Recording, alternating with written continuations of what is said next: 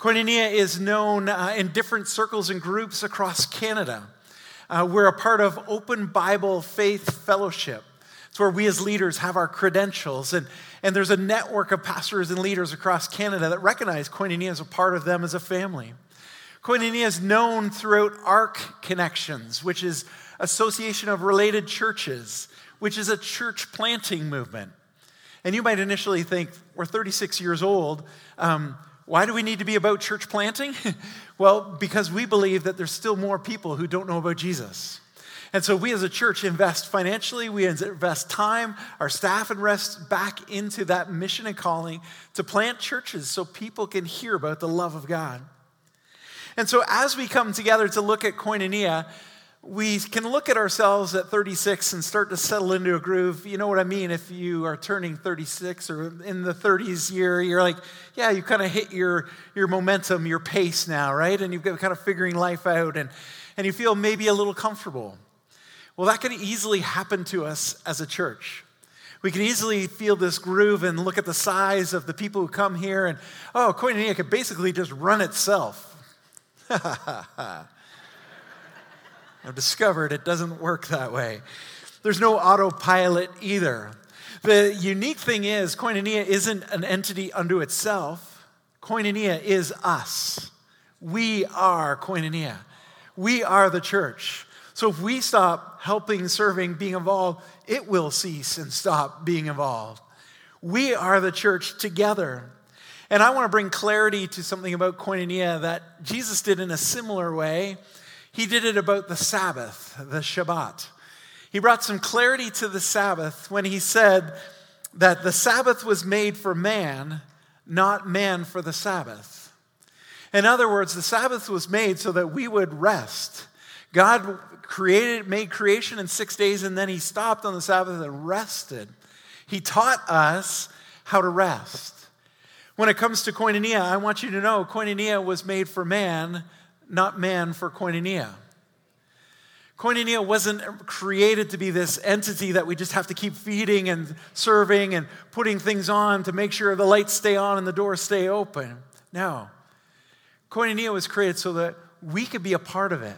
We, God called us, drew us together, and we became koinonia. God put his heart and DNA in our founding pastors, the vision that they had, Pastor Stephen Beth, and it was all about relationships. And he called us then to be the church gathering together, be the body of Christ gathered together. So, what is the purpose of us, Koinonia, as a church? Well, you could go to our website, kcf.life. Maybe you've already gone there to check out events and, and things that are happening. And each time you go there, you see our mission right there stated. We're about building relationships with God, with one another and with the world. God created us to connect, and it's neat that that one comes up connect with us. You can scroll through the website and find lots of different landing spots. But God called us into relationship to connect together as a church body. But sometimes we can get in the routine and the coming and going here in this facility and on Sundays or whenever you come, and it could just become something you take for granted. Well, if you go to kcf.org as you're exploring and want to learn more about who we are as a church, this is a video that you'll see. Uh, look to the side screens, and this tells us about Koinonia.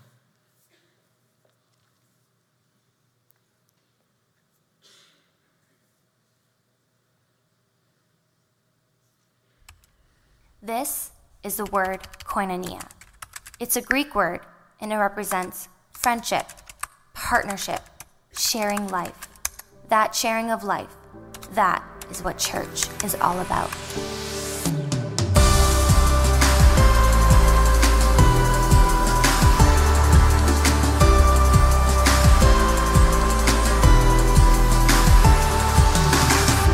Church is not just about formal gatherings or about religious activity. For us at Koinonia, church is about family, sharing life with others, exploring the mystery of the gospel deeper together, and reaching out to the world around us with God's love. We aren't perfect, nor think we need to be, because God has so graciously invited us all into His family just the way we are. We choose to treat others the same. We're all in this together. Years ago, even before we started to attend Koinonia as a family, we were drawn to the community and the culture that built this church. Now that we have stepped into leadership, we want to continue to take that foundation that was established over 35 years and see a church built that points people to the love of Jesus. Family is so important here at Koinonia. We want you and your family to find a safe place to be yourselves.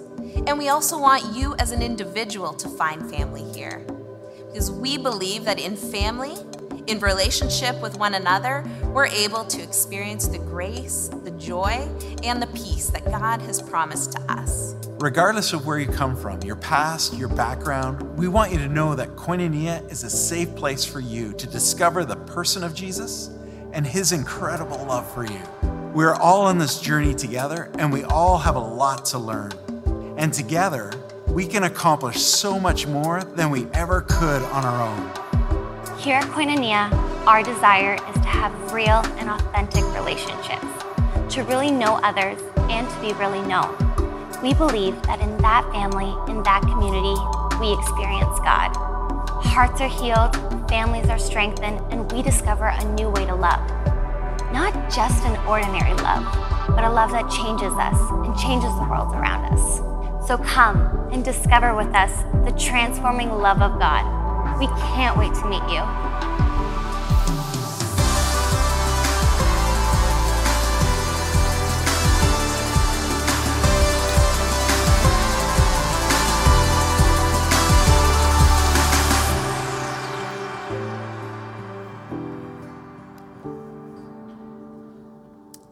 I don't know if you had seen that video before or not. But you can find it on kcf.org, and it is tells a bit more about who we are. Does it accurately reflect who you sense koinonia is? Does it reveal what we sense God's put in our heart that comes from His heart? Because we are the ones who make it that. We are the ones who reveal that. Uh, as we look at koinonia, it is a family.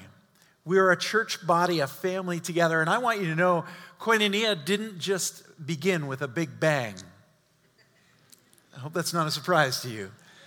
God revealed a vision on his heart. He put it inside of leaders and a, and a group of people that came together and said, Yes, we can believe for this in Waterloo region.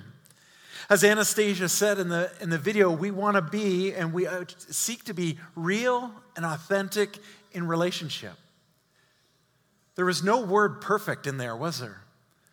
We're not, we're not claiming we're perfect people doing this. We're claiming we're real people we're human beings coming to seek after the heart of God.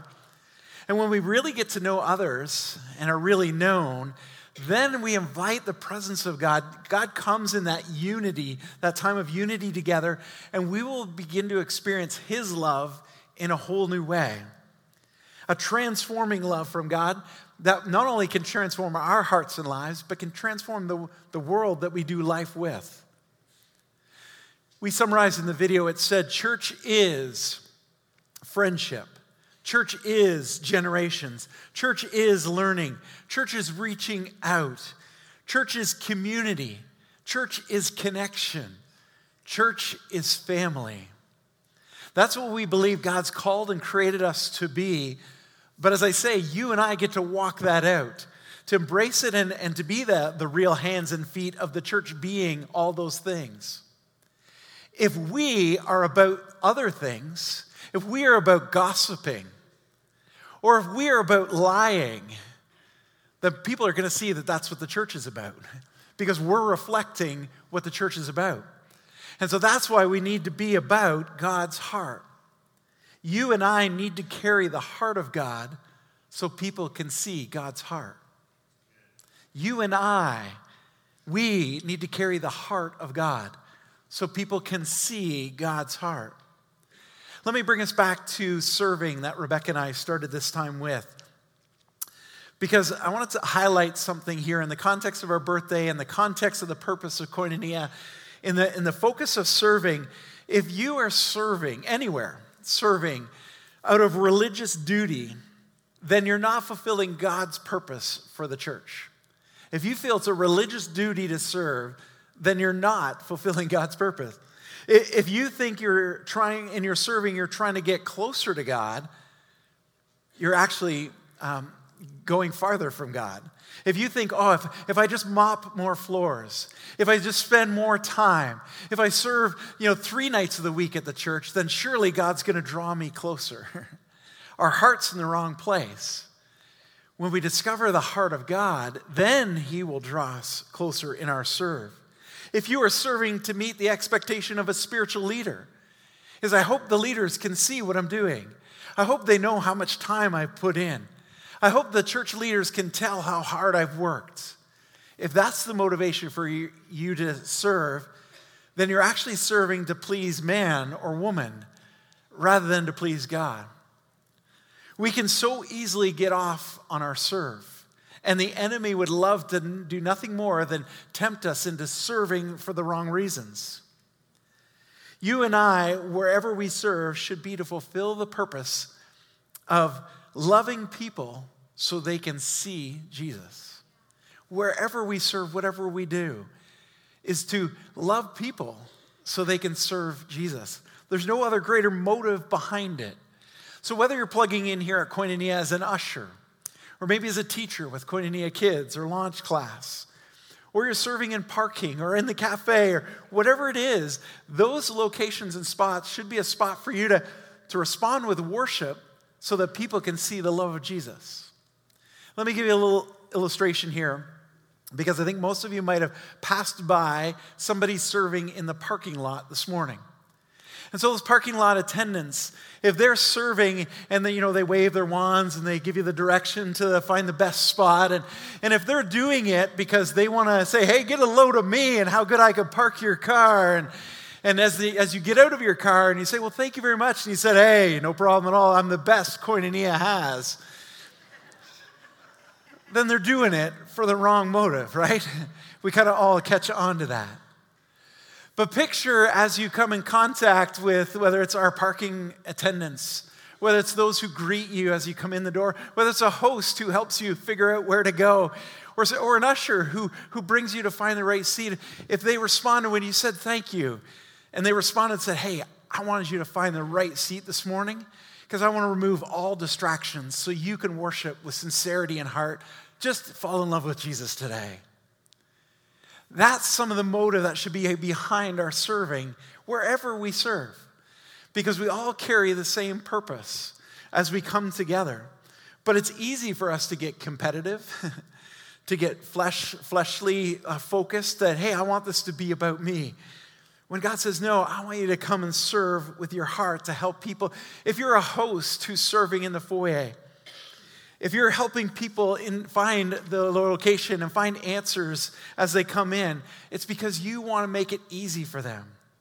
If you're an usher who's serving, you're saying, Yeah, I want you to find the right seat that you're going to feel comfortable, safe, that you're going to be able to prepare yourself for worship and to receive the word today.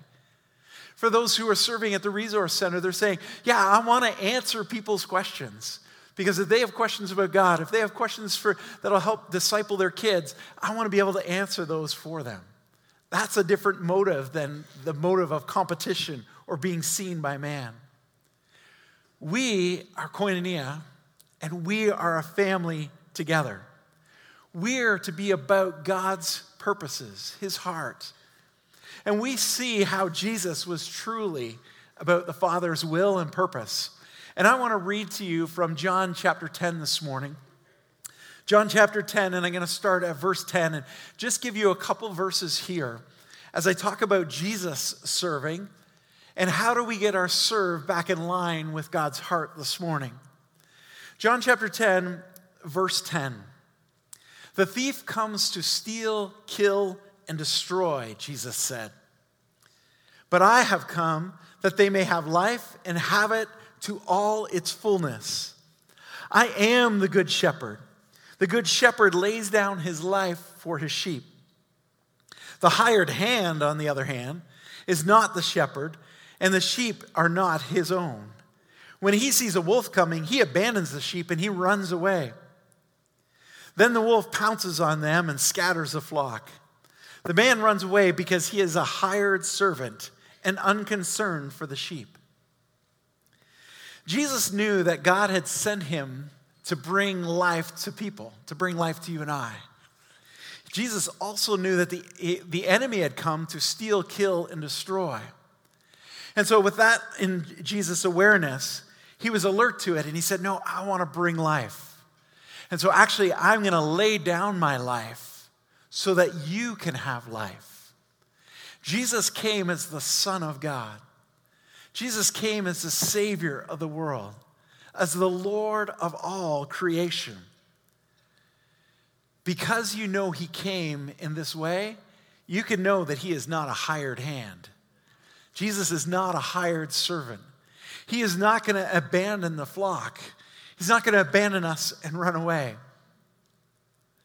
A few short chapters after this, chapter 13, Jesus then says to his disciples, Now follow me, follow my example.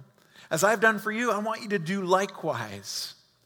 And so, church, what I see in that is we're not only to walk alongside each other as sheep, but we're also to shepherd and to mentor and disciple one another. We're to have each other's back. We're to walk with one another. I just, when I said that, what came to my mind was a brother I hugged earlier this week. And he said, I'm, I'm, I'm what was his adjective? Hmm. I, what the part I remember him saying was, I'll say it this way it's a pleasure to lock shields with you, to watch each other's backs, to stand together, to serve one another together. And as I think about this, that's what family does together. We don't abandon each other because, like, oh, I, am afraid of trouble. No, we know a God who's greater than the troubles we will face. We know a God who's greater than the enemy who will come to try and steal, kill, and destroy. So that's why we say, Jesus, we will follow your example. We will gather together and be the church to serve your purposes in your plan to bring life to those who we do life with. But do you know what it will make to keep fueling you and passioning you each day to be a servant for Jesus? Do you know where your eternal source of life comes from? Because if you don't, you could easily grow into one of those attitudes I expressed earlier of doing it for religious reasons or doing it because a, a spiritual leader seems like expects it of you. You're doing it for the wrong reason. If you don't know the source of life in you, then you can fall into the wrong mode and pattern. What I want to bring our focus to this morning is where the source of life comes from. Hashtag communion. Hashtag Jesus. Hashtag life giver. Eternal life source. The one who came to give us life for all eternity through salvation but came to give us life to the full here and now. Are you experiencing life to the full yet? Yes. Ushers who are participating in communion, yeah, if you'd step back now. We're doing communion a little different this morning. We're going to do it right in the midst of our word time. We're going to take time to say, if this is, represents the source of life for us, then let's pause and say, Oh, thank you, Father, for Jesus, your Son. Because if Jesus isn't stirring inside of you, then you're going to serve out of the wrong motive. This morning, as we take a hold of the, the emblems, you know that the, the cracker, the wafer, represents the body of Christ. The body of Christ was broken for you, broken so that you wouldn't have to be. The blood of Christ poured out poured out for the forgiveness of sins, so that your sin, so that my sin could be forgiven and erased for all eternity. I'm going to invite the servers to come forward. Would you come forward to the very front right now? As the servers come, they're going to pass out the emblems as I read out scripture about what Jesus said, how these represent. And as you are served today, I invite you to serve one another. Let us serve each other as family, passing the body of Christ and the blood. Yes, you can go ahead and serve now. And as you receive these emblems, take them into your hands. Recognize what they represent of Jesus' body and his blood. Recognize that Jesus, in giving up his life, did it to serve you to serve all mankind. He did it so that through his death, you could have life. As you receive these, hang on to them, and then I'll release you when to partake and eat and drink of them. But let me read out from Matthew 26. This is the occasion that Matthew recorded where Jesus brought this example of his death and life before them. Matthew 26. The context is the disciples were gathering for the Passover meal. They had gathered for just a typical everyday meal. But while they were eating, Jesus took bread and broke it. He broke it and he, and he gave it to his disciples and he said, Take and eat. This is my body. And now, maybe it was bread looking a little different than this, but this represents the body of Christ this morning. The body that was broken, following after the heart and the will of God, broken by his stripes, we are healed. Because of his death, we can have life. Well, he was sitting there with his disciples. He took the cup and he gave thanks, and he offered it to them, saying, Drink from it, all of you. This is my blood of the covenant, which is poured out for many for the forgiveness of sins. I tell you, I will not drink of the fruit of this vine from now on until that day when I drink it anew with you in my Father's kingdom.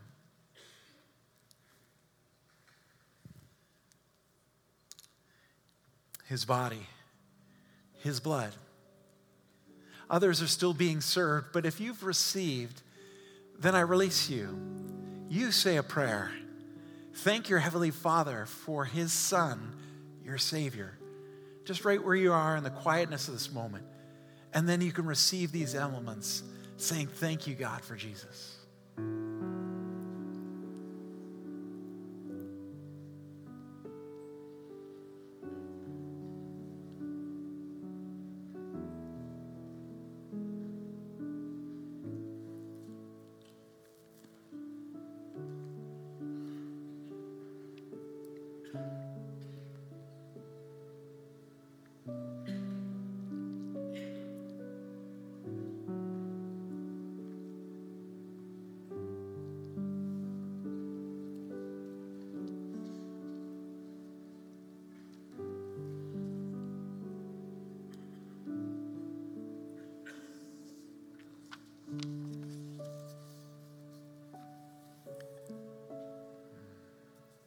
Father God, we thank you.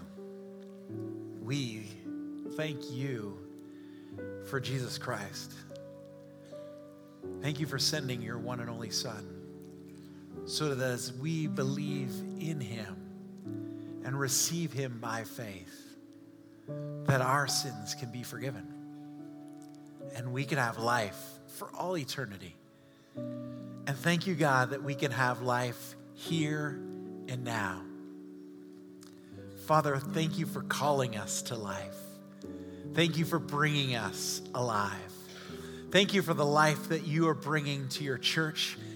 And Father, our hope and prayer is that there will be many more people this year, in our 36th year, that will find life in Jesus through this, your church that you are building.